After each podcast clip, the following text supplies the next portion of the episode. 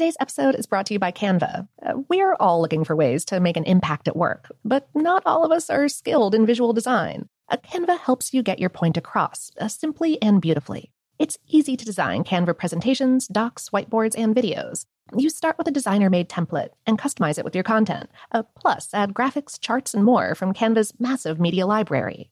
Whatever department you work in, Canva is perfect for any task sales decks, hiring docs, marketing brainstorms, employee videos, you name it. Anyone at work can design with Canva. Start designing today at canva.com. Designed for work. This episode is brought to you by Technically Speaking, an Intel podcast. When you think about the future, what kind of technology do you envision?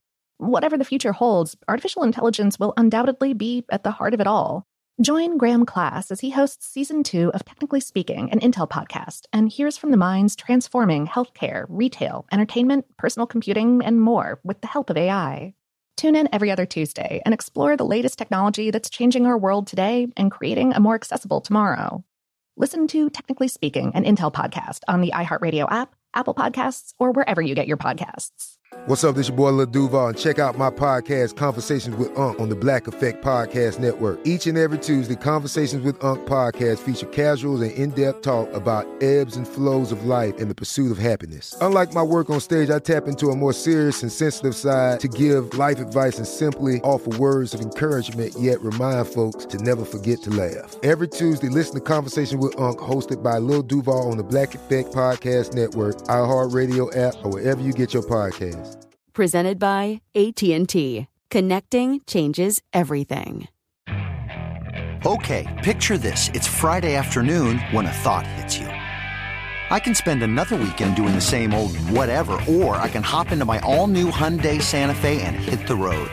With available HTRAC all-wheel drive and three-row seating, my whole family can head deep into the wild. Conquer the weekend in the all-new Hyundai Santa Fe. Visit HyundaiUSA.com or call 562 for more details. Hyundai, there's joy in every journey. I'm Katya Adler, host of The Global Story. Over the last 25 years, I've covered conflicts in the Middle East, political and economic crises in Europe, drug cartels in Mexico. Now I'm covering the stories behind the news all over the world in conversation with those who break it. Join me Monday to Friday to find out what's happening, why, and what it all means.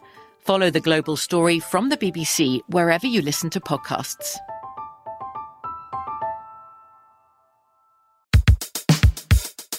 Welcome to Brainstuff, a production of iHeartRadio. Hey, Brainstuff, Lauren Vogelbaum here. A bread flavored fruit. If you're unfamiliar, it might sound far fetched, but in the world's tropical regions, this starchy crop is a staple. Breadfruit, a large, prickly, oval shaped fruit grown from Southeast Asia to Hawaii, where it's also known as ulu, does in fact taste like a mix between freshly baked bread, plantains, and potatoes. But breadfruit's superpowers go well beyond flavor. This relative of the increasingly popular jackfruit is a promising solution to food insecurity, particularly in tropical places where breadfruit trees easily thrive. One breadfruit alone weighs around 7 pounds or 3 kilos, sometimes up to 12 pounds or over 5 kilos, and contains enough carbohydrates for one meal for a family of five. The breadfruit tree is considered one of the highest yielding food plants on the planet one can produce 50 to 150 fruits per year and sustain a family of four for decades. We spoke via email with Diane Ragone, director of the Hawaii based National Tropical Botanic Gardens Breadfruit Institute. As she explained that breadfruit is also a highly sustainable crop. Quote, it has long been an important subsistence crop for many tropical communities, over the past decade, farmers and families have begun planting more breadfruit trees for local food and economic security. Another factor is the critical need to adopt and expand sustainable, regenerative agriculture cropping systems for the health and well being of people and the planet. Breadfruit, which likely stemmed from its ancestor bread nut in New Guinea, has been a main crop among Pacific Islanders for millennia.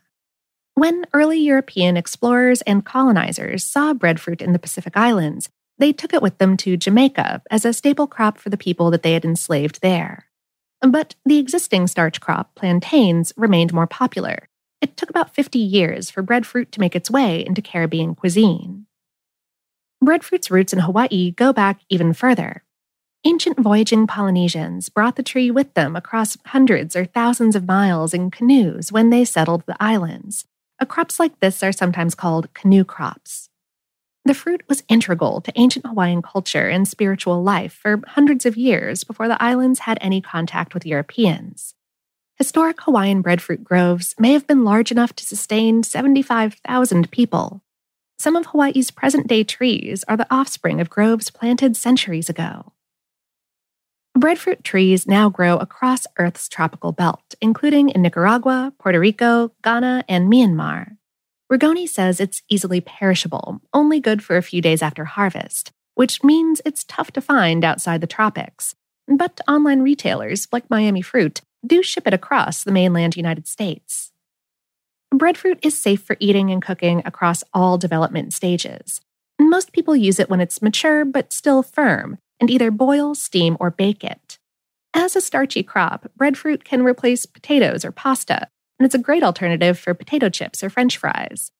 When it's green and hard, it tastes similar to artichoke. But after it's ripe, it's also tasty when simply eaten raw. When very ripe, breadfruit has a creamy, sweet flavor, perfect for desserts or pureed for baby food. According to Ragone, these serving methods hardly scratch the surface of breadfruit's potential, she said, Entrepreneurs are processing fresh fruit, such as steaming and freezing wedges, or drying and grinding it into flour, and making value added products like fries, tostones, liquors, and more to supply local and export markets. If you don't live in a breadfruit growing area, can you readily order breadfruit on a restaurant menu? Not yet. But if you have the good fortune to do so, then do so. It will support breadfruit farmers and entrepreneurs. Health benefits abound with breadfruit. It's an energy rich food brimming with complex carbohydrates, fiber, and minerals like potassium, calcium, iron, magnesium, phosphorus, and zinc. It's also gluten free and can be dried or ground into gluten free flour. Breadfruit boasts some other important advantages. It's a natural insect repellent. The male breadfruit flower is known to repel mosquitoes. The sap from breadfruit can be used to caulk watercrafts and homes, while fibers from the tree's bark are used to create mosquito nets, clothing, and artwork. The leaves and fallen fruit make nutritious feed for animals. The trees bear 50 to 150 fruits annually, but they're more than a means to an end. They grow to 85 feet, that's 26 meters tall, and produce wood sturdy enough for canoe outriggers and even houses. And they help anchor soil, improving the watershed management in areas where they're planted. They also provide much needed shelter to plant pollinators and seed dispersers like birds, bees, and bats.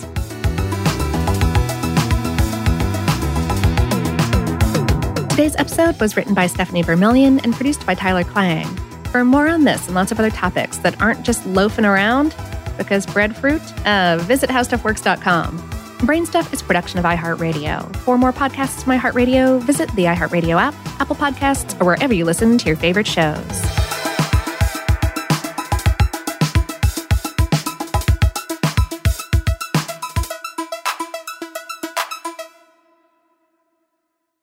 Today's episode is brought to you by Canva. Uh, we are all looking for ways to make an impact at work, but not all of us are skilled in visual design. A Canva helps you get your point across uh, simply and beautifully. It's easy to design Canva presentations, docs, whiteboards, and videos. You start with a designer made template and customize it with your content. Uh, plus, add graphics, charts, and more from Canva's massive media library.